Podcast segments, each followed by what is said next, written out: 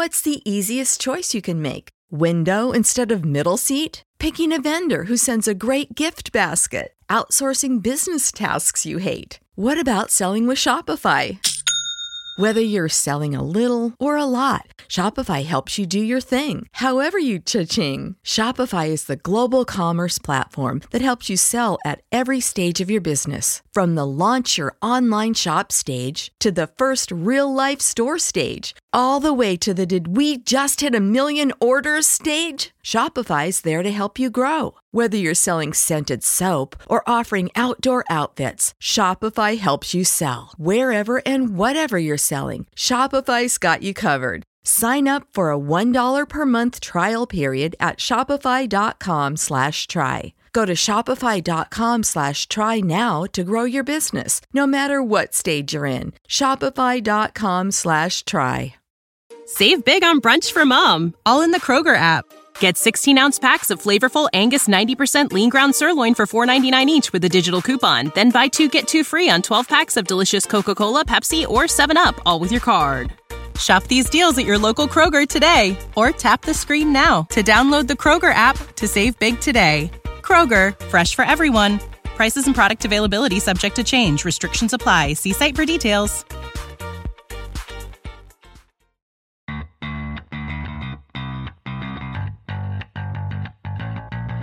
Coming to you live from downtown Detroit, this is Benzinga's Pre-Market Prep with your host, Joel Elconin This is a volatile puppy here, isn't it? and Dennis Dick. I'm bidding a penny. I will buy the stock for a penny. with everything you need to start your trading day.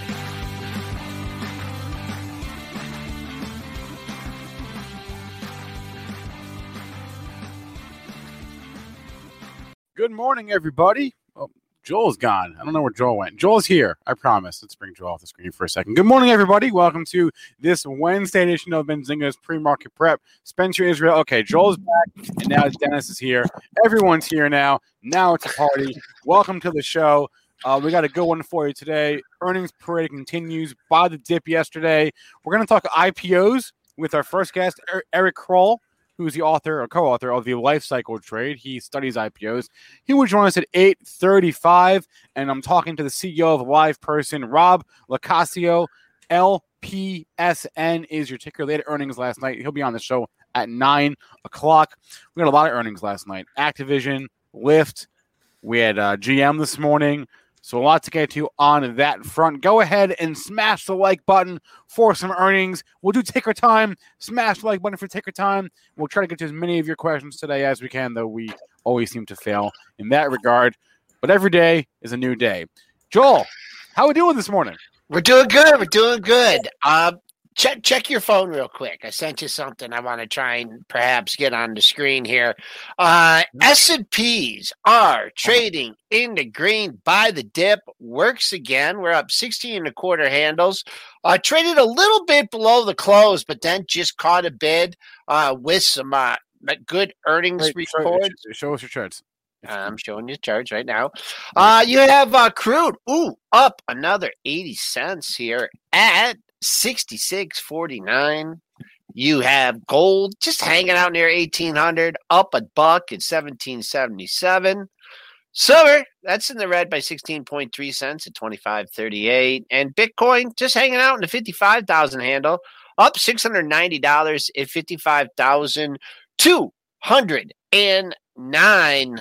Uh, Triple D, uh, pretty much straight up in the uh, after hours. Uh, how's it looking to you? Yeah, again though, you had to be selective. And what were we talking about yesterday was buying value on dips. And we had the dip in everything in the morning, and then the separation started in the afternoon. The tack, not so much of a rally. Oh, Everything no. rallied in the last 20 minutes, but you really saw the separation where value stocks started to rip all afternoon. Um, you know, the commodity stocks ripping all afternoon. I mean, this is the market that we're in where they're separating. I think growth is still a sell on rallies and value is a buy on dips. That's how I'm approaching this market. That worked very, very well yesterday. Yeah, all the big. I was looking at the big tech, and uh, Apple, boom, down goes Apple. Takes out that 131. I know Yeah. Microsoft had some news that was weak. Um, got on well under uh, 250. Uh, Amazon. I mean, the world has forgot about earnings from Amazon. Obviously, They didn't forget. They just what's what the market want wants something to look forward to. I mean, I'm all excited. I want something to look forward to. What are they looking forward to now? They had the good earnings. They had the buyback. They did everything they were supposed to do, and the market's like, okay, well, what am I looking forward to now? And they're selling them off. I still own my Amazon, still own my Apple. I don't. I'm not selling these stocks. I think eventually they find bids again, but right now, value is what's making my portfolio move up. It's the only thing making my portfolio up move up. And I wish I had all value stocks. I don't know. Mitch, you were talking this morning too. I'm not sure if Mitch is there, but Mitch is starting to become a value guy here as well. I mean, this is the market. It's been three months. It could be three years of value. This could happen. The valuation's a gap, like we said before. Growth, ridiculously priced. Value was ridiculously cheap three months ago. It's come in a little bit. There's still a lot of value stocks that are very cheap. Now, again, I don't want to chase. You got to wait for pullbacks, but you get them. Yesterday morning, you got a dip in a lot of those value names. And then when they turn around, like US Steel, right in the morning, it dipped. It dipped hard. It opened up and then ran and then gave it all back. No one's to do all afternoon. Run, run, run, run, run. So they're looking at value right now. Right back, yeah. U.S. Steel's coming up on a, a big level. Uh, right when that news was announced, the pack twenty seven forty. Uh, we're getting up there, folks. Thirty cents away. That was first time up. We'll see how it reacts. It's come a long way since that low. Goodbye on that one, Triple D. Uh, the Nucor I saw was holding in there. That made a new all time high. That had a strong day. STLD Steel Dynamics. I'm sure the chart looks the same in that boom, new all-time high. Uh, what else do we have for um, for value commodity stocks there? Um, I well UPS. I mean that's not a commodity stock, but look at that thing. Has UPS This ever doesn't marched stop. like that? Doesn't stop, Joel. Man, and that's um you know now it's just gotten overdone you can't like so this again you got to look at what you're buying if you're and, and Cramer said last night if you're buying you you've missed it you know you need to have some type of a dip although he did say buy a piece of it now but you know it feels like it does need a dip i mean you have if you're coming in here now on ups you've missed it i bought this stock back you know this was when i bought back in june when i had the earnings dip at 100 bucks I sold it like 120 because I thought it was a pretty good move, and I thought we were still in the Corona crisis. Never rebought it. Big mistake. Obviously, stock continues to run. Great company, cheap multiple, but you need a pullback now. And some of these value names, you do need a pullback. Don't chase the value names, is what I'm trying to say. I want to be long them, but I want to be long them on dips. Ah, the dip. That was a nice dip yesterday. That certainly was, and uh, just none giving it back this morning. Uh, and you're making and you keep getting opportunities. Like people think if FOMO kicks in, you're like, I'm never gonna get. There'll be another trade tomorrow. There's always another trade. You just got to wait for that opportunity. Sometimes these earnings reports are giving you opportunities. You know, we've seen, you know, like U.S. Steel was a classic example where I was like, okay, here's you know one that I want to want to own. I sold it. It was selling off on the earnings, which were okay and you know and then it turns around on a dime. Like that one worked out perfectly. But there's opportunities. There's always an opportunity. Just kind of separate. Have your list. You got 100 stocks on your list? Separate them don't have all growth on your list. If you've got 100 growth names on your list or all 100 spacs or 100 tech stocks you gotta start learning how to trade other things. Because right now those things are completely out of favor and they might continue to stay out of favor because the valuations are all still nuts. So you know you look at Teladoc and the thing goes down every single day correctly called on this show. Hated it since 240. It's 158 bucks. At a certain point in time, it's oversold. I mean, I'm not saying come and short Teladoc now. The trade was a long time ago when Kathy was buying it at 240 and 220 and 200. That was the time to be selling it. I mean, she's still buying at 158 bucks, so she can average down and average down and average down, and you know maybe eventually comes back. But um, you know, this is a gross story. This was the story of the lockdown. It's been cut in half. It's a two for one stock split now. And it's not only given back, it's given back two thirds of the COVID run now. Like this is a COVID stock. At a hundred bucks, maybe Teladoc gets interesting. But again, you got to go look at valuation. You got to put on your CFA hat now. We're in a new market. where valuation matters. I'm going to keep preaching you guys the same stuff every day because that's what's working. Does everyone know when Dennis says CFA hat? Does everyone They know? all know what a CFA. They all know what they mean. Chartered financial analyst. So this was, you know, the this is, you know, it's from the CFA Institute.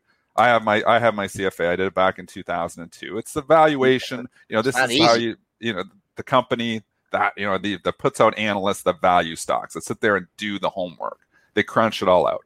That stuff hasn't worked in 20, 2019, 2020. 2020 it absolutely did not matter. Hmm. It matters in 2021. Long-term valuation always matters. Short term, we go into these crazy bubbles where nothing matters. Oh, yeah, it's just story, it's hot. Always in the short term. So there's two you got the short term and you got the long term. In the short term, the story is all that matters. But once the story cools off, it's valuation that matters. That's what's going to hold up the price. And if you're buying stocks 50 times sales and the story cools off, fine to buy a stock at 50 times sales if it's got a hot story. But when the story cools off, you got to know I got to go because there is that huge gap between story and where real value is. And you're buying stocks 50 times sales can take a long time, even for growth stories, to grow into those earnings and to, to grow into those multiples. So you know when we saw it back in the back in the tech bubble burst when P, when Cisco was trading with a PE of 80 or 100 times, it never got back. Cisco never came back. Hodlers in Cisco CSCO never got their money back. Go and look at the long term chart. You say you look at the chart of Cisco and you look at it for the last like decade, and you're like, oh, it's been a really good stock. It's straight up from 20. The stock at $80 in 2000. 21 years later, you're still down money. Why? Because you paid too high of a multiple and it never grew into it. Never, ever did. That is going to be a lot of these growth stocks. A lot of these growth stocks are never going to get back to where they were. Some of them might, a lot of them will not.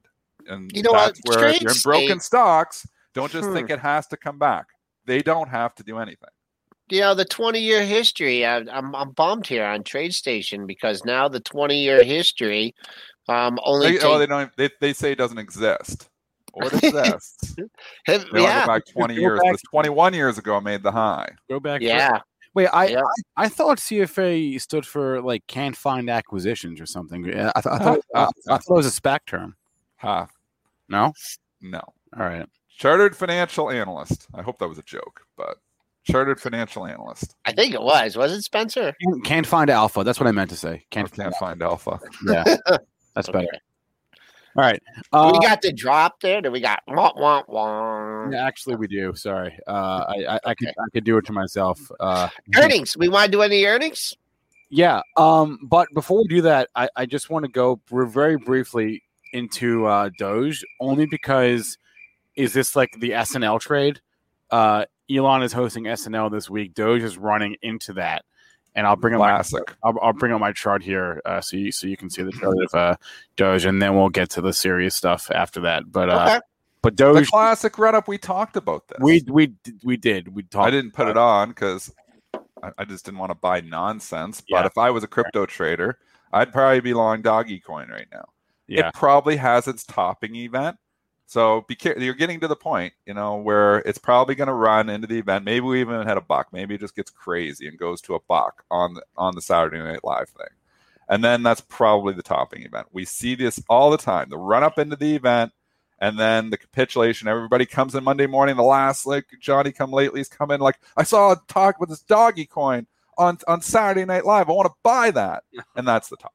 So I predict that doggy Right. coin will make its 2021 high. I'm predicting right now that it will make its 2021 high within the next week. So like Friday, Saturday, because it trades over the weekend, Sunday, Monday, it's Tuesday. So I'm saying between now and next Tuesday, doggy coin will make its its 2021 high and maybe never see those levels again. So if you're in doggy coin, I would get the hell out this weekend. You're you're you're you're all over it. Great job. The Saturday Night Live event is the event that is running this thing.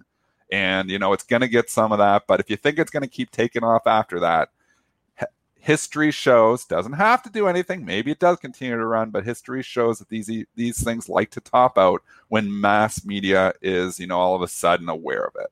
That they're going to be aware of it Saturday night when Elon Musk comes on and pumps the doggy coin I wouldn't be surprised if tops out Monday. There'll be a skit or two, huh? You know, uh, I'm sure. Focused I'm Focused sure there on will be.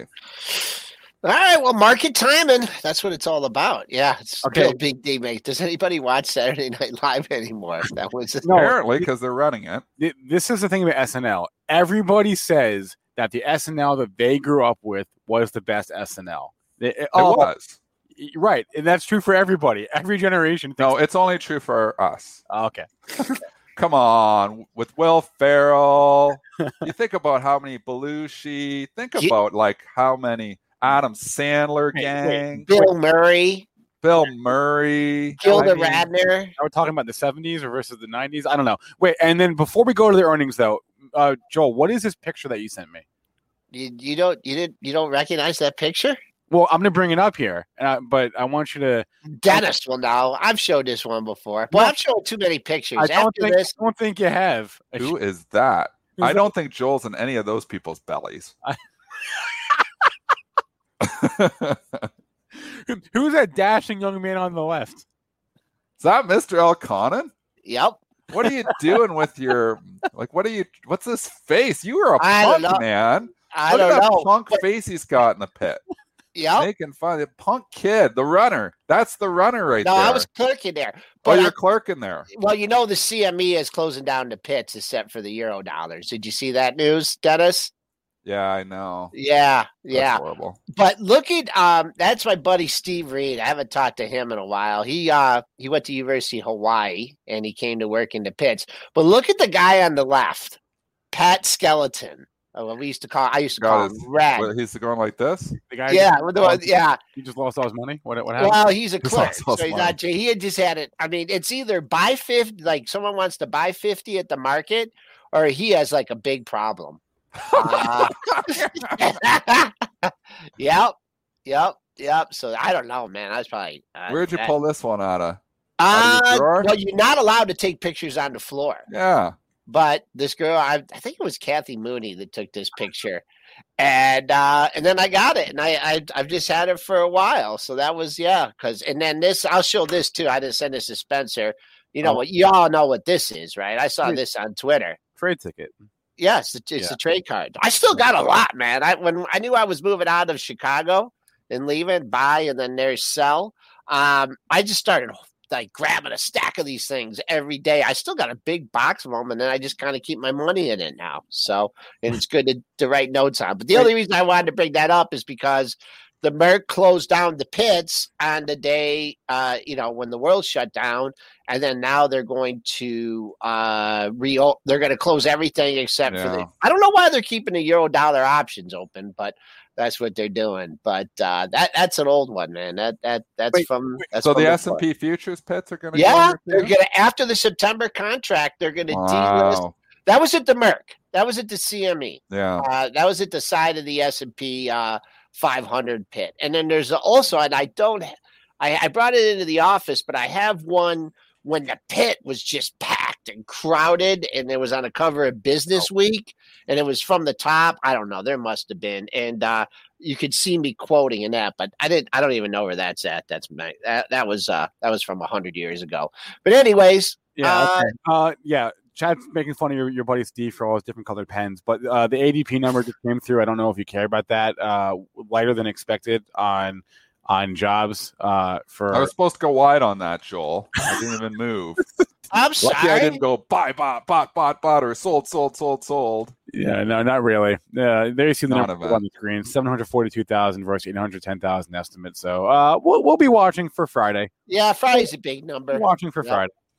All right, let's do some earnings, shall we? Oh, sure. Eventually, Yeah. we need to do that. Uh, eventually, uh, we could do GM, we could do Li- Activision, we could do Lyft. Where do you want to start? Oh man, let's go. Oh, let's go. General Motors. Hey, that was out. I This, own shares. I've sold puts. Stocks up. Value name kind of fits the bill. GM was out this morning. Their Q1 earnings per share, uh, very nice, two dollars and three cents versus a. Let me bring the chart up there versus a one dollar and four cent estimate. Sales thirty-two point seven versus thirty-two point six billion. So a beat and a beat in the first quarter. They gave some EPS guidance for the year. That was a little bit light. It was in the mid to high, uh, mid to high four dollar range versus a five dollar twenty four cent estimate. They gave some net income guidance for the year as well. Um, what else did they say? Uh, preparing to launch a redesigned Chevy Bolt EV this Mhm. summer. Um, talking about this uh, impact from the semiconductor shortage, which we know already. Um, yeah, that's kind of it. Kind of no man's land, huh, Dennis? Here you spiked up over fifty-seven fifty.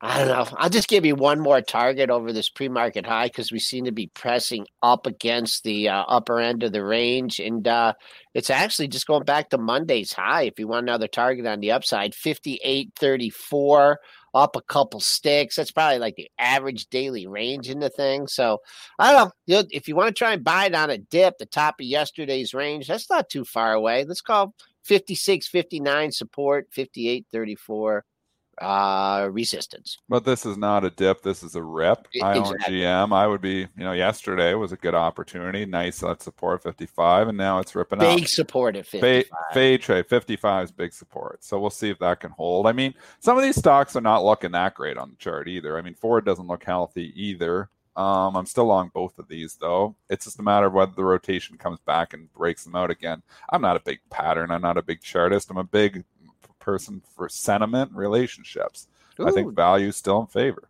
the chips didn't hurt them, huh? They did No, no, Yeah, oh, yeah, it did. they did. They did. It did. just yeah. not as much. Well, it's just that like everyone's being hurt the same, right? So it's like you know, Ford Ford said there's going to be a million and a half fewer vehicles that they're making this quarter than or this year than you know GM is is is is also in that ballpark. Um, what about Activision here this morning? Yeah, street reading leaning the wrong way Big into this wrong one. way. Wow. Retro, retro. very interesting action after the numbers came out last night. So the EPS uh, was good. Uh, well, it's confusing because they gave GAAP and non-GAAP numbers because there was some sort of GAAP deferral there. So uh, the EPS is confusing.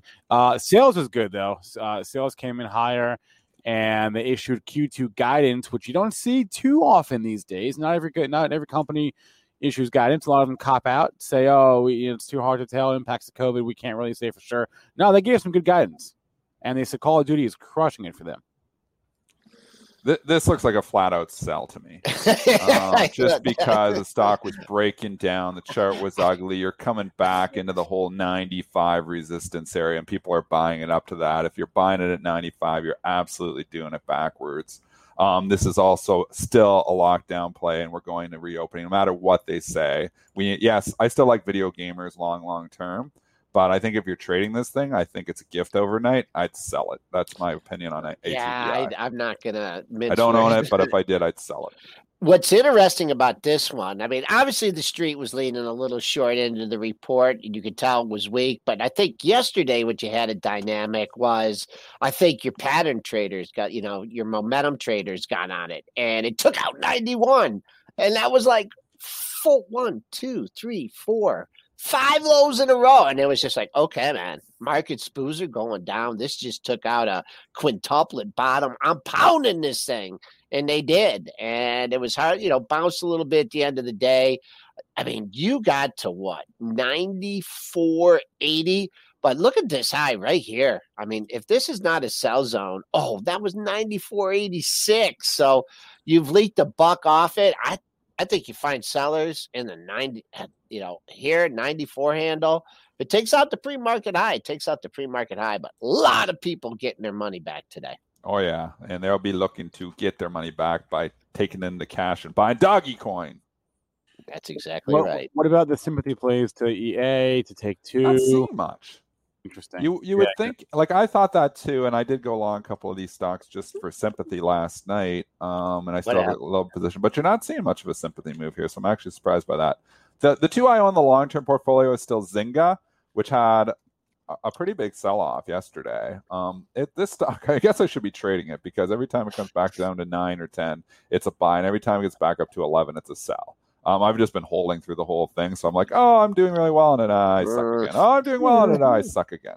So, I mean, I guess this is just a trading market. You got to take the gains while you got them, and this has been a play where if you're buying in the nines, selling in the 11s, you've been doing it right. Um, I also own Take Two. Chart not looking great on this one either.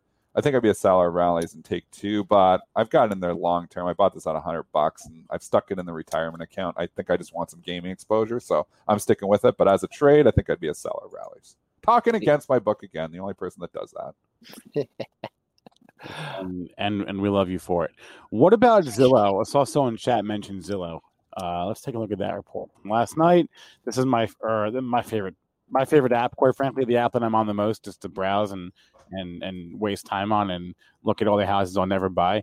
Uh, no, it's it, it's the truth. There is that SNL skit that from like a month or so ago that like was I felt personally attacked uh, for, from that skit. Anyway, um, the EP, the numbers from Zillow, uh, EPS 21 cents versus 24 cents, revenue 1.21 versus 1.1 billion. Um, this this has to be like borderline best case best case market for a company like Zillow right now. If if, if they're not crushing it now, then like when are they going to crush it? just had again you've got so many people caught in this thing now when full march 2000 bubble burst and now we're having the repercussions afterwards and it's been ugly 212 down to 120 100 points down about 45% off you can say oh it looks cheap here now but this stock was well we shouldn't look at where it was in march because everything got hit but before the covid crisis started the stock was 50 bucks so obviously, you know, you're down in the 50, 75. There's lots of support down there. It's a long ways down. Do we eventually see a hundred bucks on this? I think so. So I think I'd be a fader of the rally here too. Valuation's crazy, I believe. I haven't looked at specifically at it, but I don't think it's a cheap stock by any means. How much money they make this quarter? 21 cents per share. It's a buck. So I don't know. So maybe they're making a buck. It's a hundred times earnings. I don't know. Maybe that's maybe there's some seasonality effects in there, but it's not cheap by any means. This is not a value stock, so it's not the kind of stock I'm looking to buy on dips. I'm only buying I'm only buying value stocks on dips, and I'm selling uh, growth and high multiple it, it, it is record revenue for whatever that's worth. It was their highest revenue in their company's history. So this is good. Yeah, I know they're they're firing, but it's just the valuation. It's just it's yeah. expensive. Yeah, thirty-one billion dollar company. Six down days in a row and uh, due to break that streak, perhaps. Uh, traded up. Hold on, boy. This is this is really no man's land because you you you leaked pretty bad off the headline, twenty eight forty eight. So you're three bucks off that. So you're gonna find some sellers ahead of that. Not even your two day high. Uh, your two day high is one thirty one forty. I I think I just have to give a definite pass on this one. Uh, Lyft Lyft seems like they're recovering. Uh, they lost 35 cents per share versus a 53 cent loss estimate. Revenue of 609 million versus a 558 million dollar estimate. So they beat on the EPS, beat on the revenue. Active riders 13 and a half million active riders last quarter, which was a little bit above uh, where FactSet was expecting. And uh, revenue per active rider uh, also a smidge above their estimate as well. Uh, so it looks like they're they're getting there they're getting there. They're coming, they're coming out of it. Bag holders from 60 to 65. As you get close to 60, I would expect to find resistance. Did we hit 60 after hours? Yeah, we did. We just gift, yeah, gift, gift. just just nicked it. Well, actually 60 64. Yeah, so you went through 60. Anybody buying this above 60 gives zero to technical analysis because this is just bag holder central from 60 to 65. So it's going to be tough sledding to get back up yeah, there. You got three months bar. of people or two months of people buying it up there, and they're like, "Oh, you know, I'm down. I want my money back because nobody sells at a loss." And um, you know, you get back up in the 60s, you got lots of people willing to sell because they want to get their money back. So mm-hmm. I think as you get to 60, it's trouble. I'm not buying reps. Don't get paid to buy reps. Not in this market. You got a long ways to go to get to the top of uh, yesterday's range at 56.49. So if you're looking to, uh, you know, if you're looking to buy this on the dip, I mean, who knows where it could go? Another another very tough chart. Just a slow leak off this uh, this 58.84. So we'll see. Is there any daily highs here to uh, to lean on? No, uh, I'd say this thing better hold 58. 58.05 was Friday's high. So under 58, I think you get a look at uh, the top of um, top of Tuesday's range, 56.49. All right, I've got it for you. Uh, a value stock that went on a huge run last year into this year is well off its highs, still a value stock, Ooh. and is up a lot this morning on earnings. Uh, the up on the Mason man might not want to buy. What is it? Tupperware. Oh, oh, oh. Okay. Why I grunt and I groan is I actually bought this at the close. Oh, Yeah, I bought 2402 because And I thought to it. myself, yeah, I know. I thought to myself, I'm like, okay, I think Tupperware's going to beat.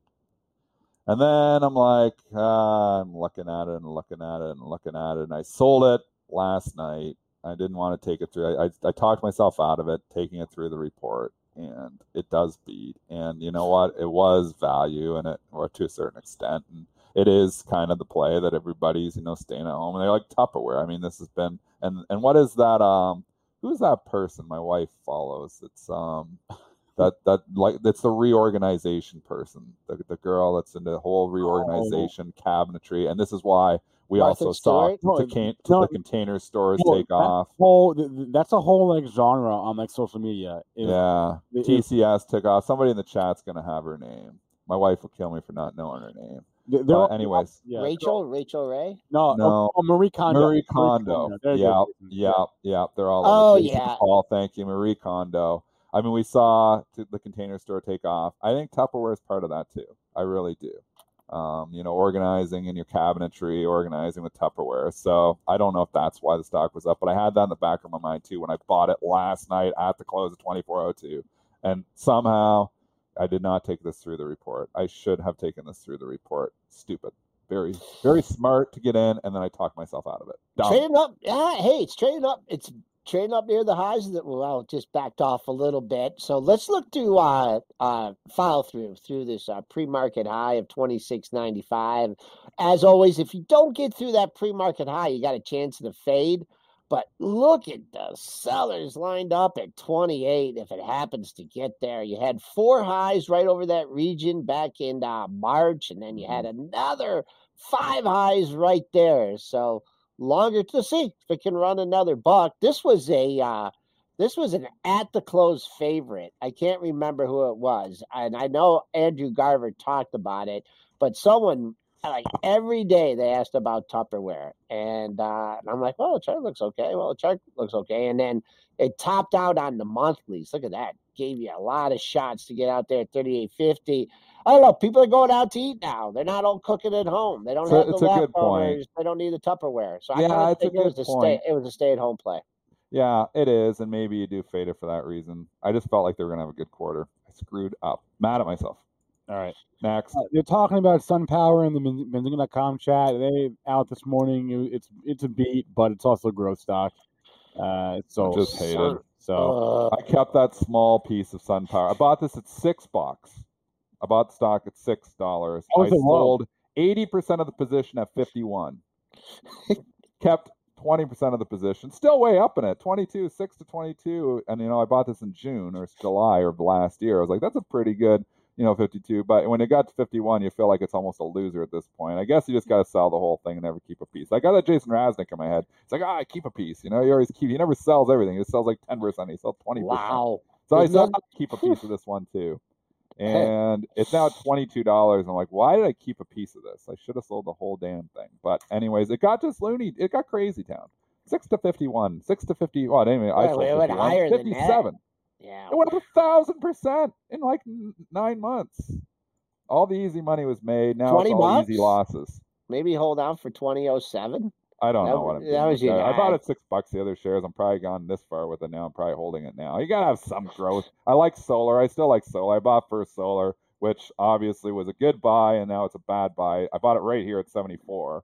Went to 90 almost immediately. Like Oh, five boy. days later, I felt like a genius. Now I feel like a loser because I didn't sell again too. I guess this market, you just got to take the gains when you got them, or the market will take them for you. Wow. Uh, and uh, just looking at that SPWR, I mean, there's a seller. I mean, there's someone just well, you got to start to show a little bit, a Way little bit of- Yeah, it's oversold. Uh, 2201 pre-market low. I got nothing on the monthlies for you until 20, but keep an eye on that that pre-market low. See if you can find some daily lows. That's really not too long ago. This was back in December. Holy mackerel. That was a run. What do you got? Oh, yeah. All these lows here in this area. I just don't think it's going to chop through that. Actually, the lows go up from 20 to 21. So we'll see if it can uh, stem the tide today. S and P's popped up to seventy nine. Absolutely no relevant number up there, and we backed off six handles. So uh, nice pop here. A little bit of a fade going into the uh, just after 8:30 here. I don't know if there was any imbalances or not that maybe uh, did that, but um, no. Uh, Joel's still calling the S&P 4200 top. Well, it looked a hell of a lot better yesterday than it did today. Uh, we'll see. I mean, that's a big level. You got your close up there. You got your high from Monday. So we'll see. Straight up, but 60 handles off that low from yesterday. We'll see if it mm. holds today. I, I, I like that old saying from D Ridge: "Sell when you can, not when you have to." Just like uh, borrow money, borrow money when you need to, not when you have to.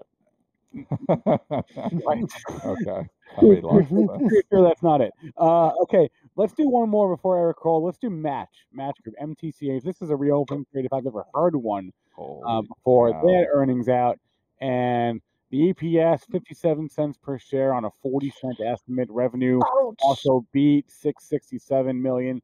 Good thing it wasn't 666 versus 650 million. So they beat on the top and the bottom line. Uh, Tinder users higher, average revenue per user higher. Um, again, this is a reopening trade to me. You know what? I mean? They already got this for me figured out. I am. I'm selling all these growth names into these rallies. This is a gift day. I mean, you got to take the gifts when you got them. So 150 above this, everybody's going to be trying to sell this thing. I think. Is it going right back to 160 after you just have four days of massive bag holders in there? I don't nope. think so. I think they're going to be trying to sell. So I'd go yesterday's high, 148 and a quarter. Oh my goodness, that's where it topped out after hours. Joel, your levels work, man. I'm telling you, this Joel where he just goes daily highs and daily lows. We I didn't even I hadn't even looked at the after hours chart. And I just looked at it on the screen. I was like, that coincides perfectly with yesterday's high. So a major resistance there. And then you get into the 150 psychological. It's a good short up there, in my opinion. Look at the monthly, 150. Too. Good short. Oh, look at the monthly. That's my opinion. Here. Oh, look at the monthly too. I mean, it's just it's the monthly highs. It's got a lot of work to do. Uh, look at that pre-market high, uh, forty as Dennis mentioned, and then man, oh, you know what was really nice yesterday too. If you were quick on this, forty-eight twenty-three uh, was the low, and it got up. It got up over that. It got up oh, even over the close. It got no, uh, barely got over that low, forty-eight and a quarter. So we'll see big pop. Let's see if people want to ring the register on it. How's ATVI doing? I'm that that was uh Dennis. You were pretty emphatic about that. Huh? Still hanging in there. Well, buyers not giving up yet. Well, it's only been 20 minutes since we talked about it. it's not going to roll over immediately. No, okay. All right. What uh do we want? Is Eric in the background yet? Top not IPO specs? Not yet, but I'm gonna keep going. Um go, go. GWS is on in the dot com chat is on the same wavelength as Dennis this morning because Dennis, when we first came on, uh, asked if it was when are we buying Maxar, and GWS is asking about that. So we Maxar earnings we didn't talk about it. It was no. they, they, had earnings Monday afternoon. Uh, stock got hammered, and now what? Now what do you do? What were the earnings? Uh, make any money at all? No, that no. No, they're good. Uh, wait, wait, wait. Oh don't don't call me, don't call me on that. Uh, they lost money last quarter. Revenue three hundred ninety two million dollars was uh, unchanged from the prior quarter. I'm sorry, that's not the case. Uh, revenue was down quarter over quarter. What about oh, year over year? Mess. Uh, revenue was was uh, up slightly year over year. Uh, nothing to write home about. Uh, but they missed the estimates for the, uh, the, the the top line. It's a space play, but that stuff is all massively out of favor right now. Mm-hmm. Massively out of favor. I know space had a nice rally yesterday on a headline, but I think that the stuff's all out of favor. I'm out until we start to see sentiment turn towards growth. Right now, it's still ugly. Valuation is not attractive. Twenty bucks I know people don't want to hear it's 28. um, but $20 is where you topped out in the beginning of January 2020, and then you broke out from there. Huge support down at 20. That's a, nine points down from here. It's a long ways down, but I don't see anything in here at 29. So I'm not going to try to catch the falling knife. I might try to catch it if it got down to 20. That's not happening anytime soon. Away, but yeah. this type of market, a few weeks go by, growth stays out of favor, you never know. So, but right here at 29, no, I'm not buying. Even though I kind of love the story of space, and this is a space play, completely out of favor right now. You can lean on yesterday if you're so inclined. Lean on yesterday's low at 27.86. Big volume day. So maybe you got everybody out of the pool that wants out of the pool. But uh, your next uh, monthly low, oh boy, is uh, another buck and a buck 50 lower, 26.29. But uh, little bounce off the low. Maybe it right look at the right side. Maybe a hold here for a couple days and then you know, maybe try and turn up. But only number is yesterday's low. Mr. Israel. Spencer? I was, I, I was answering. Still waiting for Eric. I was answering Eric Krull on the phone. Uh, he's going to be on with us in just a second. Okay. So, yeah. Jumping over. Um, we do have a lot of companies reporting tonight, and we are getting people chanting for PayPal. So maybe we should preview Oh, PY, PYPL. It's week into the report. It's getting a little pop here this morning with growth getting a little bit of a relief pop. It kind of feels like a bit of a dead cat bounce. PayPal still a growth name. Love the story. Again, the storied stocks, the high value stuff is not in favor right now, though. So could it pop My- on the earnings? If it did, I'd probably be a seller. So it's tough. It's not the kind of stock I want to buy right now. Oh man, two monthly lows, 45.70 and 46.65. 246 must hold long-term level in PayPal. All right, Eric Krull is here with us. I'm going to bring him on right now. He is the founder of Krull Asset Management, co-author of the Life Cycle Trade. Eric, good morning. How are we doing? Hey, good morning, guys. How are you? Doing well. Good to see you. Good to hear from you. Um, I feel like the last time we spoke, I, I don't even remember if we if we talked about SPACs, but I guess uh, in terms of quantity, SPACs are the new IPOs this year because they're out raising IPOs. Yeah, the last time we spoke was December, and SPACs were popular, but still didn't seem to overshadow IPOs, but now they do. I'm, I'm going to bring up uh, some slides you had prepared for us here that sort of give us some numbers on this uh, on this trend. It's sort of sort of mind blowing here, uh, just in terms of proceeds raised and and quantity. Uh, but as you mentioned, and as we've mentioned ad nauseum on the show, SPACs are at least for now out of favor. Yes. I mean, if you go back just a couple years ago, there, um, and I, I don't even remember hearing the word SPAC uh, like two years ago now. Um, there were only 59 SPACs, but now this year alone already, 311 uh, SPACs have IPO'd. Um, there's only been 114 traditional IPOs thus far. And when you look at the far right, you can see that in terms of the uh, total capital raised, SPACs have raised uh, 62% of all the total capital when you combine the SPACs plus the IPO. So they're already more than half. And uh, it's just it's just been crazy. All right, let's talk about some SPACs that maybe haven't gotten killed. Uh, I look at this table.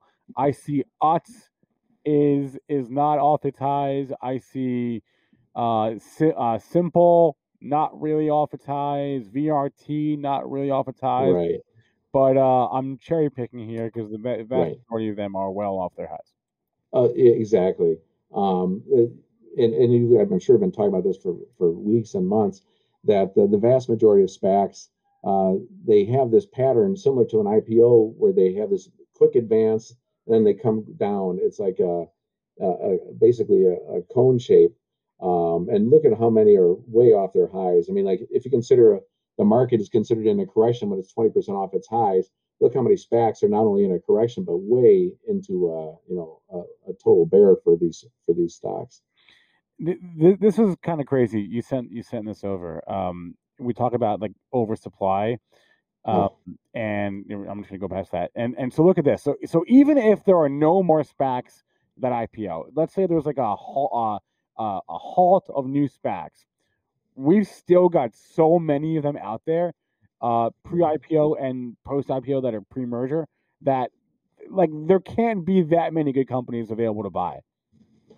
Exactly. I mean, if you look at the top, the first line, there's 133 that have uh, merger agreements that are not yet approved. Okay, that's that's one thing. But then you have 355 looking for mergers, and another 241 that are going to uh, these SPACs are going to IPO at ten dollars a share at some point. There's going to be look roughly 600 uh, SPACs looking for merger partners. Wow. I mean, that's just crazy. And so when you talk about how the prices that, that are out there, uh, uh, you know, two years ago we were talking about Uber and Lyft and maybe Moderna and uh, Palantir and uh, Pinterest. Those were the unicorns. Those were the best valued companies uh, that were private. Those are gone. They IPO'd.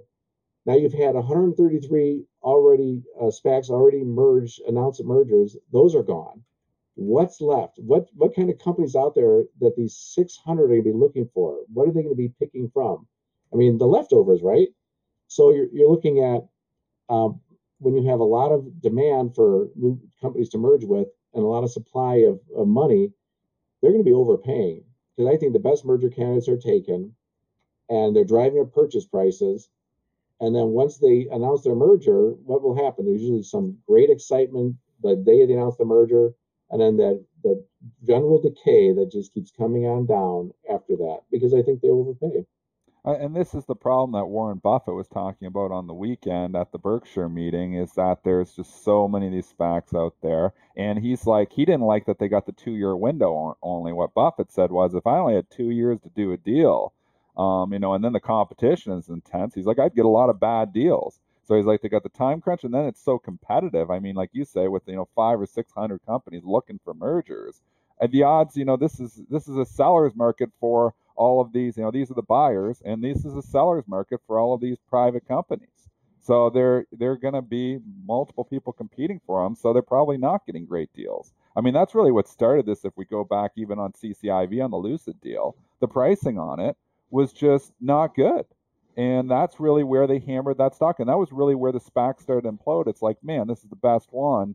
And this is getting hammered because they had to way overpay to get it. So that that's maybe a major issue here and and they also uh, the people who put their private money in the SPAC before the IPO, they have an incentive to get the deal because they're getting 10x off their initial investment. So they, despite the fact that there aren't that many great deals or great companies out there, they want to get their money back and they want to make 10x. So they're looking for deals. They're happy to um, make a merger announcement. They get their 10x on the original yeah. capital, and then everybody else who buys it after that, they're screwed. I I, I want to go to these these two. I want to move on from SPACs if I can and go back to IPOs because uh, there are these two charts here that, that I think are, are, are very interesting. So this first one uh, shows, I guess, what that we are in a very very hot market right now. That people are are very willing to buy up or, or bid up these IPOs uh, after the fact. Uh, relatively. Um, it, I always take this chart with a grain of salt. We, I bring this up most of the times I come on the show. If you look at it, um, it from 1982 to 2017, when we did our study, and only 1.3% of all stocks doubled within their first four weeks of, uh, after the IPO. And I'm talking from the day one close price. And now it's at 2.9%. So, okay, well, that's twice as much as it used to be, but it still means that like almost 97% of IPOs don't double in their first four weeks. So most IPOs don't make quick gains. And if you look at 13 weeks, yeah, there's 12.4% um, have doubled in the last uh, year and a half here uh, in the first 13 weeks when it used to be only 6%. But again, you know, if you think, oh, all IPOs are great, I better buy them on day one because they always double. Like, no, even now, you're still looking at you know, um, 87% don't double within the first 13 weeks. Mm. So it's it's more than it used to be, but it's still not great. The odds are not in your favor if yep. you buy early. But this is the money one right here. I think this is what yeah. This is what Joel and I uh, reference frequently. Is is this this idea that if you just wait a little bit, you're more than likely to get a better price. Eighty-one percent. So give us give us the stats. That's just mind-boggling too.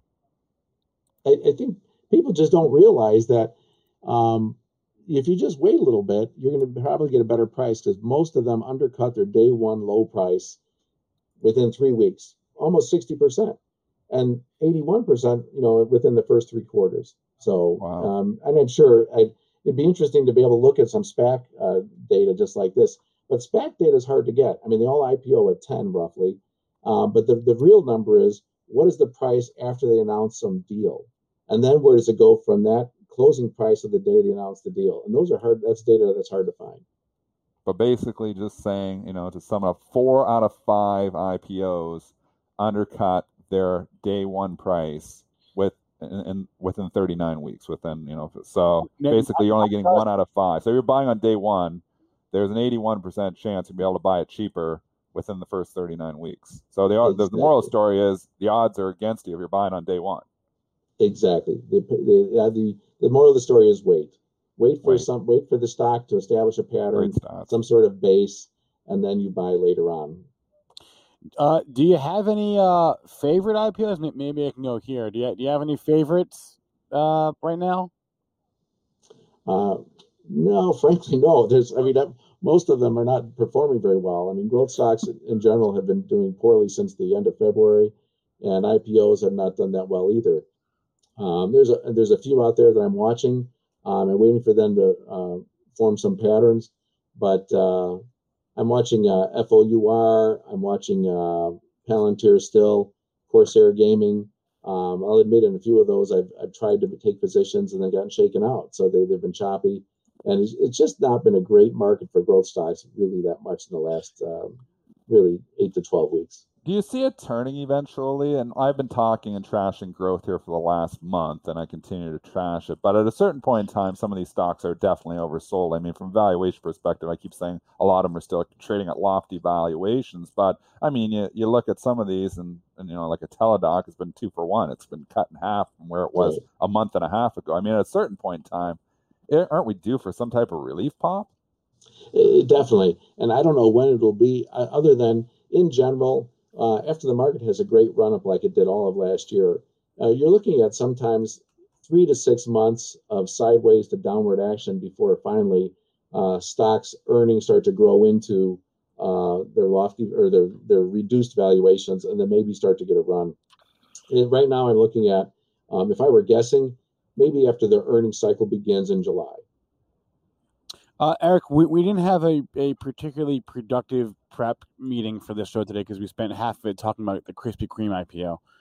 Um, and so I, I don't know if you saw that, but Krispy Kreme is, I guess, confidently filed. They're, they're coming back. Four, five years after they got taken private, they're coming back if I can actually, I, I, brought up a chart of, of that stock, and um, I don't know if you have thoughts on that, or, or today we have the Honest Company, which is Jessica Alba's, um, uh, I guess, beauty company. They're going to IPO this morning. Uh, I, do you have any thoughts on, either of those?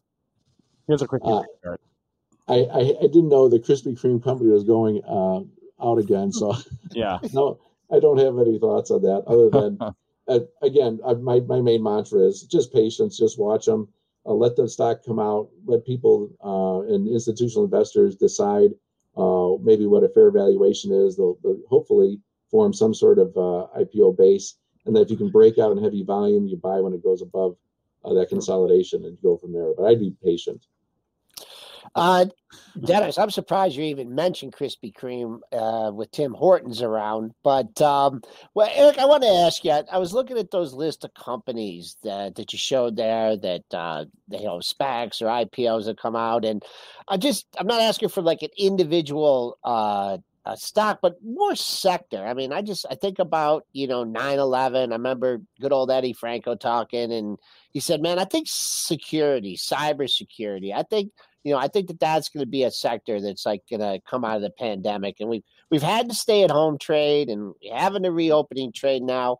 You know, looking just looking forward, like what what's that? Because I mean, obviously, people's behavior has been altered by uh, this event. We're slowly getting back to normal, but like, I mean, fast food, and you know, people have been lining up at you know these places. What is there a sector that's going to emerge from all this that maybe is being reflected in an IPO or a SPAC?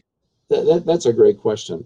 Um, I, in general, you, we do find that somehow medical technology usually produces big winners over time, and so do retail establishments like restaurants. It wouldn't surprise me at all if after the reopening starts, that somehow restaurants start to come back, or maybe one that's private that goes public will do really well. There's been a lot of restaurants that have closed. So, in my opinion, when okay. people start to go back to dinner and lunch, um, there's probably room for a, a, some restaurant to take off. So I'd be interested in maybe a restaurant IPO of some sort. Um, you know, if you go back, we've had big winners over the years, and Chipotle, and um, mm-hmm. I can't even think of a few others off the top of my head. But I'd be looking at maybe restaurants, and um, we'll see. but I think usually medical Okay. and uh, retail establishments like restaurants are usually good. Excellent. Thank you. Eric Krull, as you can see on the screen, is the founder of Krull Asset Management. He's the co-author of the Life Cycle Trade Studies IPOs. Eric, we always appreciate your insights and your time. Thank you so much. And he does the most homework for his appearances on Oh, the man. show. The. And and he stays up later than anybody I know. He, uh, that's- he- he does. But I'm an old Thanks- man. thanks, you know. Eric. Anyway, thanks, Oh, Eric. You're you. great. I Always appreciate great to see you. It. All right. All right, guys, smash the like there for some real hard hard numbers and some homework. We, we It is, man. It is. We it can- just it just telling you the FOMO. The FOMO will cause you to do so many things. And on the IPOs, everybody's like, I gotta get in this one. It's so hot. I gotta get in this. You know, and the Coinbase was the most recent one. I gotta get in. I Oh, gotta I get on day that. one. Wah, wah, You know, this is going to wah. be. And what happened? Exactly what Eric says. You know, it cut through, and even in not even only in the opening price, it opened at 381, but it cut through the low of the day five days later. And now we're, you know, we're we're 10% below where that low of the day was on day one. But if you're in there and you got to get it on the opening price, you're down 100 bucks already. You're down 30%. So you know, maybe eventually Coinbase is going to be a good buy. But when you're buying these things on day one at lofty valuations, it's um in eighty percent of the time you're losing money. So I like to play with the odds. I'm all about the math. You know, I take a quantitative approach to the, to the markets. You know, I love that. You know, math. Four out of five times, you're going to get a better price if you don't buy it on day one. And you know what's interesting too is like when you know the it can become available for coverage. You know, like what what brokerage firm is going to want to? I mean, it's direct competition, right, for the brokerage firms. Well, what, it'd be interesting to see what Well, the exchanges, though, yeah, it's direct. Yeah. com- not so much for the brokerages. So right? But yeah, I, I mean, uh, we've talked about this, and this is why you know I'm scared of Coinbase because I do believe the competition is coming for it. Even though crypto is in a complete bull market right now, I also believe that where we are in the crypto market right now is where we were in the SPAC market in January. I think when we look at the crypto market in a couple months, I think you're going to see some of it, you know, starting to give back, and not maybe not the bitcoins, Ethereum's. I'm hoping I'm long both of those, but they've had good runs too they're due for a correction. But you just got nonsense, you know, just going up like crazy. Um, you know, and and you know, like like there's other coins people are just creating out of thin air. I, I looked at the the girl from Tiger King is coming out with a, a crypto coin now, um, a, a kitty coin. You know, like this is this is these are signs of a top when you're just having random, you know, crap come on the market here. Okay, yeah, well, she's like, I don't, you know, and, and she just gives the arguments that everybody else gives, you know, printing money and you know, here I'm going to come out with the kitty coin, and this is going to be what we're all going to transact in eventually. I mean, it's all just silliness. There's too many of them. There's going to be a washout. At the end of the day, there's going to be, you know, a few leaders, and that's it. And there's going to be a lot of people who lose a lot of money on all this other smaller stuff. I I should NFT those uh the picture I showed um with the the horse and then the one I showed today and I just like a NFT put it out Yeah, there. NFT it all, go- Joel. Just go- go. NFT it. Yeah, to No- get no, a zillion What about that picture of Spencer Israel that Neil created the NFT? Oh yeah, yeah, yeah, that was Did, good. I did never that saw sell? Did he sell it? Uh, he asked me for permission, and I said you can only do sell it if I get some profits. And he said deal, but then that was the last I heard of it. So he ran away and sold it even for know. a million. And Neil's Neil, uh, now he's ran away here. I don't even know what happened. I don't know what happened there. Um, you know what's interesting? Just on the IPO conversation, and then we'll do some ticker time. Was two different people, uh, or at least two people in different chats, both said, "You know, it'd be interesting a Chick Fil A IPO," and I kind of agree. Uh, Yeah. But let's do some ticker time here. Josh, before before we do that, I just uh there was a great question in the chat. Sure. And uh and I could give my opinion then it is is this a, is this the dead cat bounce today? in, in what? Eh, The, like everything. Like the let's just go the S and P's. I'm going to go to S and P's because because the rotation keeps the S and P up. You Okay. know, I'm so glad that I have a huge position in SPY, and that's where a lot of I know. is. I, I It- it- it's just calm, cool, and collected, and the dips get bought. We have no bear market in SPY. We have a bear market in growth names, and that's why I keep Excellent. poo-pooing all the growth names because it's been so much easier on the short side than the long side on the growth names. Everybody's still got, and you know, I catch myself doing it too. I was like, oh, I'll try this one, and then I get stopped out. You know what's working is shorting the growth names on the spikes, not buying the growth names on the dips, because then they continue to go for three, four day dips. They get one day a spike, and then they sell off the next day. So, but it's hard to be short SPY. I, I kind of I want to be short the market. I want to be bearish stocks overall. They're all overvalued. I mean, we've had a great run on some of these value stocks too, where it's gotten to be, you know, that the value stocks aren't as cheap as they were, but there's still some that are still dirt cheap.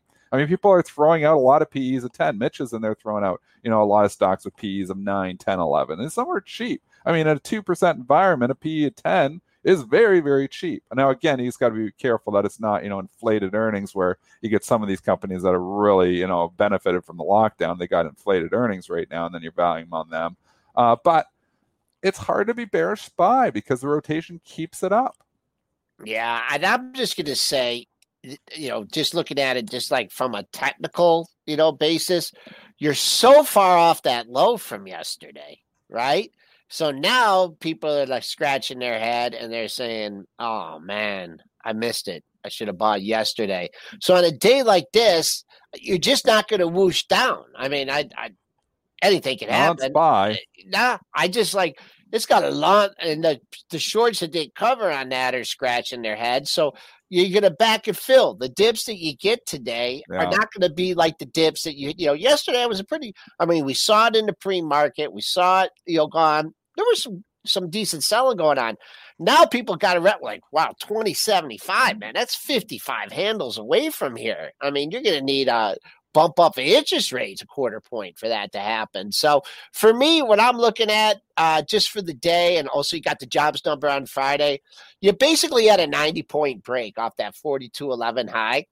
And you've already taken more of it than half of it back. And that, that comes into like 4165. So to me, it's a dead cat bounce. If we give back the gains today and then close under 4165 but i just think we're going to just grind. I think for the act you know today's wednesday you got wednesday and thursday boom and then you have the jobs number on friday. So i don't think you're going to rip over 4200 and i don't think you're going to just dip down right back down give you another shot at 4120 and a half. I'm just looking for a kind of grind and see if we can close over 4165 it's it's the five D's of the markets, right? Dive, duck, dip. I don't remember. Yeah, about they that do like dodge twice or something, or Yeah. dodge Yeah. twice because dodgeball. They do Yeah. dodge twice. Yeah, yeah.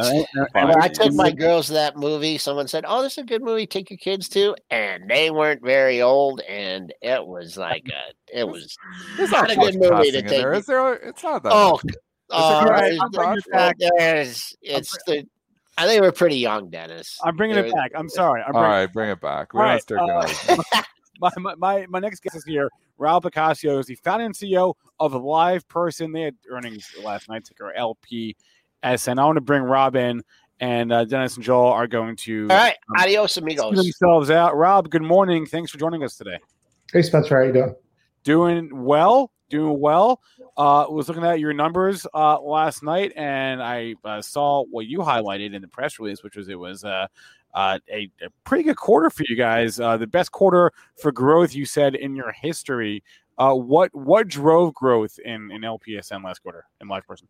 Yeah, I mean, we provide conversational AI systems for all the big companies in the world, like your Citis and your T-Mobiles. And so when you message them and talk to what we call chatbots, and we build that, and, and we're a leader in that in that platform. And so there's just so much demand right now. There's a big shift going from traditional commerce to what we call conversational commerce. And you know, I, I kind of have this vision that uh, you know every company could have their own Alexa and and that's the way I see the world kind of playing out. That we're not going on a website and putting things in a shopping cart and this and that, and we're showing it in the numbers. We grew 38 percent uh, in the in the quarter year over year, and that's the highest growth rate. It's our fourth consecutive quarter of over 25 percent growth, and uh, third consecutive quarter of Rule of 40.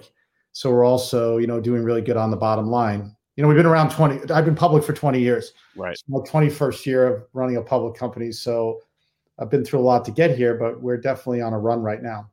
So, how does the last um, 13 or so months, uh, 14 months compare those prior 20 years? Because, like, in, in theory, wouldn't the last year have been like just a perfect storm for you guys?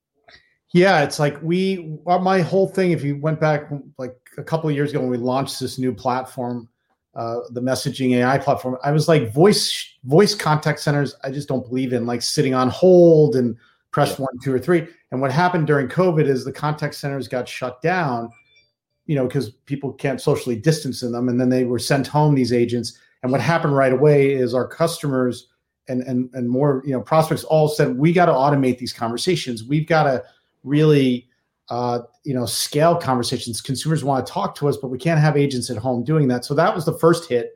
We went up like 40% in volume last year between April and March. And then retail came. And so, like, we have one of the largest jeweler companies of 3,000 stores in the US, a public company. They went live in November with selling online and bringing the people in the jewelry stores online. And they've, they've sold tens of millions of dollars in a very short period of time. Chipotle, you know, burritos. You can build a burrito now. Uh, you know, using uh, talking to a, a, bot called Pepper, and then you go pick it up at the door. So all of that came in um, during the you know during COVID, and now it just continues to go because consumers you know they want to stay digital. Uh, you you just mentioned two use cases right there, but I want to ask you specifically about uh, healthcare and government. Um, what what are the use cases there because you know I think AI chatbot and I think retail, I think banking, um, I think any customer service role, but I, I don't think government and I don't think healthcare. So can you can you speak to those? Yeah, I mean, like let's take healthcare. We we signed uh, in the quarter the largest healthcare company in the United States, third largest in the world. And when you think of healthcare today, it's such a disconnected experience. I go to the doctor uh, you know, I, I, give him my insurance card. A bill comes to me, then I may call the insurance company because the bill looks wrong. It, it's a whole. I call the doctor back. So we're trying to create is more of a connected experience. I'm on my mobile device. I message the insurance company. I see my bill. They message me back. I can also connect with the doctor, and all of that becomes in a single pane of glass for me. It's all on my on my device it's all in line. I'm not like calling and then emailing and then doing something else.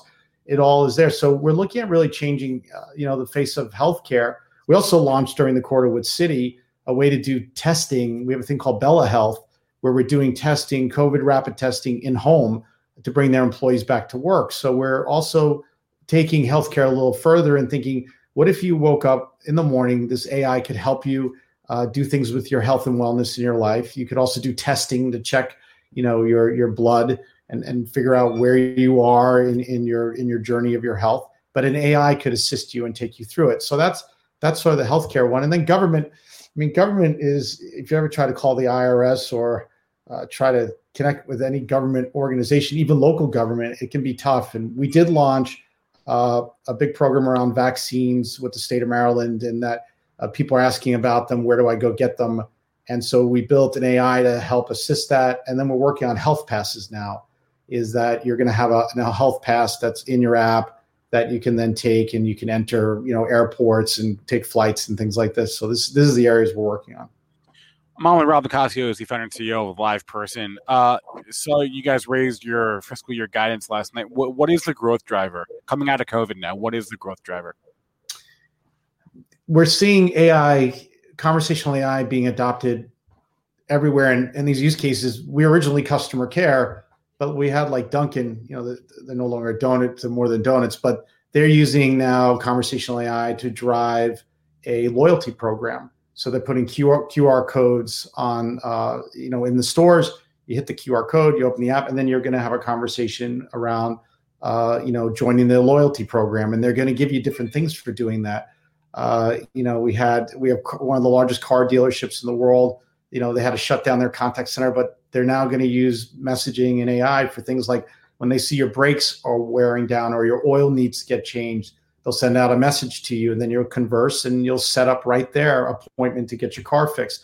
So from like donuts to cars uh, to jewelry to healthcare passes to customer care what's happened now is is, is that uh, conversational AI is now taking off, and I really believe, look, I really fundamentally believe that we're going to talk to a machine, we're going to communicate with it. It'll help us with our intent, help us, you know, find things, help us buy things. But this idea of like searching on Google, hitting a website, scrambling around, maybe picking up a phone, calling, I get something, it, the, the customer service is no good.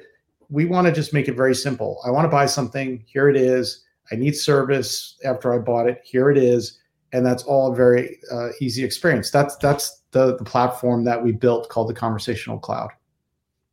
Good question from our chat here from James uh, Santangelo. Uh, whoever, I'll, I'll, just bring up his comment. Whoever has the most data, data has the best AI. What is Live Person's data source? So that that's what makes unique. You know, we've been around. Like I said, uh, I invented chat for customer care back in '97. So we've always been very focused on data around chat, and then it moved to messaging four years ago. We generate about 80 million conversations a month and end-to-end co- business conversations from the largest brands in the world. We have about 18,000 customers. That data is enabling us to build the highest quality, highest scaled automation in the world. And my CTO, who came came here, Alex Spinelli, three years ago, ran the Amazon Alexa team. And he came here three years ago because he looked at our data and said, "Wow, Amazon only has like the data of Amazon. You guys have the data of 18,000 customers, plus you have of the largest brands." We have 40 of the largest tel- uh, uh, banks, 20 of the largest telcos in the world. You have that data, we can help solve and automate conversations across every vertical. And so you're right, the, the our moat is the data that we have so do, do you you see a, a, world where like you see a future obviously you're bullish on on ai chatbots. You see a, a world where there is not going to be any customer service? Am i getting that right? Or like human to human i mean? Yeah. Uh, you know although the name of the company is LivePerson uh, you know I, have been in the business like having live agents on our platform for you know my my whole uh, career here. Um the majority what it's like the dirty secret the majority of customer care and why agents are there, it's not to be friendly with you. That that's I agree. Humans need relationships. I'm not doubting that.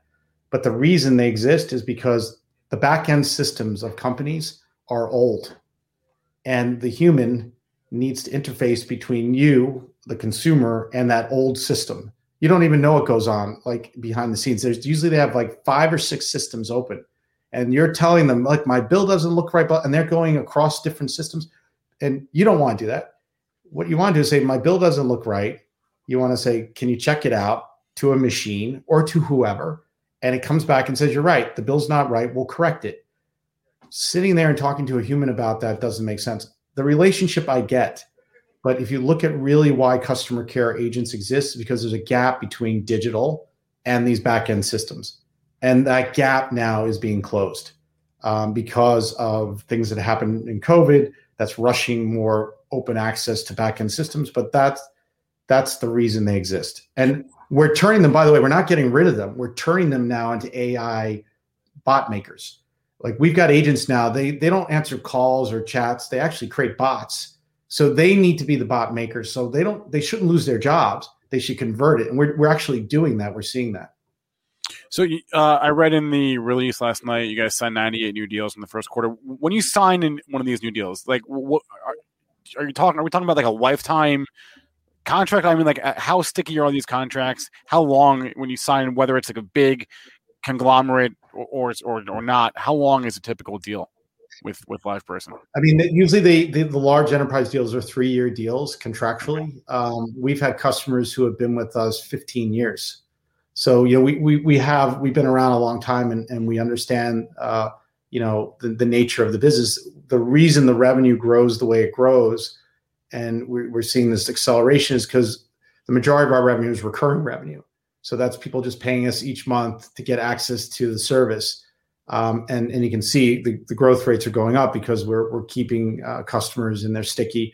They they in, they integrate this technology into like their website, their phone systems they, they've got eight, thousands of agents trained on it, so they can take these messages, create automations. Um, so the the platform has so much in it, and it gets very integrated into the business. Um, and now we're adding other capabilities. We're adding capabilities around social, so you can monitor social media. We're adding voice capabilities for digital voice. So we're, we're really taking over all of the uh, communication and connection channels for the brand consumer experience. Wait, explain that when you say monitor social media. So, like, I, am you know, brand X, for example, right? What, yeah. what what social media monitoring capabilities do you can you give me? So right now they, they usually have a tool like they have a tool that monitors. So if you put up there like you suck, you know, like right. something's wrong. They, right. they monitor. You know, every brand is monitoring their feeds uh, on on social, and they they usually get back to you because they know if you don't if they don't there's a problem. So that usually sets sits in a separate system.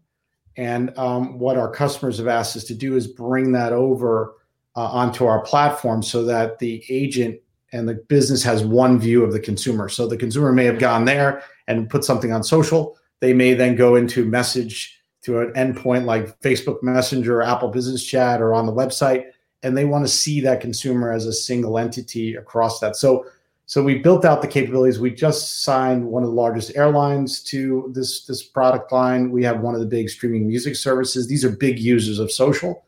So we, we have a lot there, and, and we're attacking that market uh, pretty aggressively.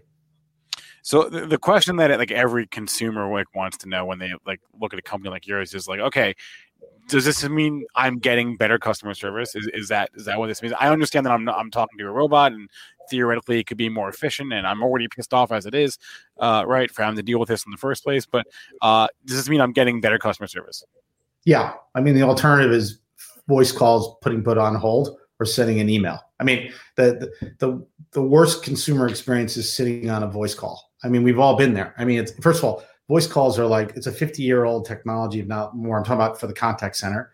Contact centers, by the way, they don't exist right now, but when they did, they look like factories. It's like thousands of people all next to each other with headsets, and every day they're just sitting there. The, to give you a little bit of the other dirty secret of contact centers, usually it's like 40% or 50% of the people who work there, they end up quitting every year. And it's not that they're bad people, by the way. They're actually very kind people who want to help consumers, but customers. But what happens is that it's so wearing on them to have someone screaming in their ear all day, and the technology is so old that it breaks them. And so what we see is when they're on our platform, it's like silence. They're messaging. It's asynchronous. Like we had we had one um, agent who told a cu- customer. We looked at the transcript. They said, "I have to go to lunch." do you mind if I take a lunch break? I'll pick this back up in an hour. And the consumer is like, no problem, because it was asynchronous, as it was like normal messaging with a friend. And this is the kind of things we see when we look at, at the, the care that the, the consumer can get. Consumers love it. It's like what they do with their friends and family. Now they're doing it with a human or an automation like a bot. You know, bots are a dirty word because most of the bots early on that were built weren't built with like the type of technology we have, and they they were they were sucky but we we have we have good you know our stuff we, we have high quality um, well I, I that's the, that'll, that'll be my last question here is like you know we all think of like the early chatbots and while innovative you know they were the first generation uh, what what makes your your technology so much better because uh, most people probably just think of those first gen chatbots yeah it, what you see is is a couple things that we built one is we have the data so we understand like what a really good conversation looks like we have a tool set that allows the, the company, the brand to, to understand the intent. We have a thing called intent manager. It's you got to really understand what is the consumer's desire, what what do they want, and we have a way to analyze that. And then we have this tool called Conversation Builder, and you'll see most of the bot building tools they look like flow charts. It's like you, you put an intent at the top, and then there's it's really messy. And what we want to do is build something that the normal agent, the normal contact center agent, who really understands conversing, can build a bot and they just write it out like a conversation that they normally have and they use the data source that we give them from the transcripts and they're able to do that then they deploy the bot and they watch it and they're watching it and they're improving it. As it fails they jump in and, and they'll take it over as a live conversation. But there's a circle between agent and bot to improve it. Most of the time you see like it's technical people create using bad tools. They put it up. It keeps failing failing failing. No one's watching it. And then they try to improve it later on, like a couple months later. We have this cycle that the agents in there improving it day by day. All right, I've been on with Rob LoCascio. He's the founder and CEO of Live Person. It's up on the screen, the ticker LPS. And Rob, I very much appreciate your time today. Thank you so much for joining me, and uh, congrats on the quarter. Thanks, Spencer. Have a good one. All right. When you need mealtime inspiration, it's worth shopping Kroger, where you'll find over 30,000 mouthwatering choices that excite your inner foodie. And no matter what tasty choice you make, you'll enjoy our everyday low prices, plus extra ways to save, like digital coupons worth over $600 each week. You can also save up to $1 off per gallon at the pump with fuel points. More savings and more inspiring flavors make shopping Kroger worth it every time. Kroger, fresh for everyone. Fuel restrictions apply. Support for this podcast and the following message come from Corient. Corient provides wealth management services centered around you. They focus on exceeding your expectations and simplifying your life. Corient has been helping high achievers just like you enjoy their lives more fully, preserve their wealth, and provide for the people, causes, and communities they care about. As one of the largest integrated fee only registered investment advisors in the U.S., Corient has deeply experienced teams in 23 strategic locations. Corient has extensive knowledge spanning the full spectrum of planning, investing, lending, and money management disciplines. Leverage Corient's exclusive network of experts to craft custom solutions designed to help you reach your financial goals, no matter how complex they may be. Real wealth requires real solutions. For more information, connect with a wealth advisor today at corient.com. That's C O R I E N T.com. Corient.com.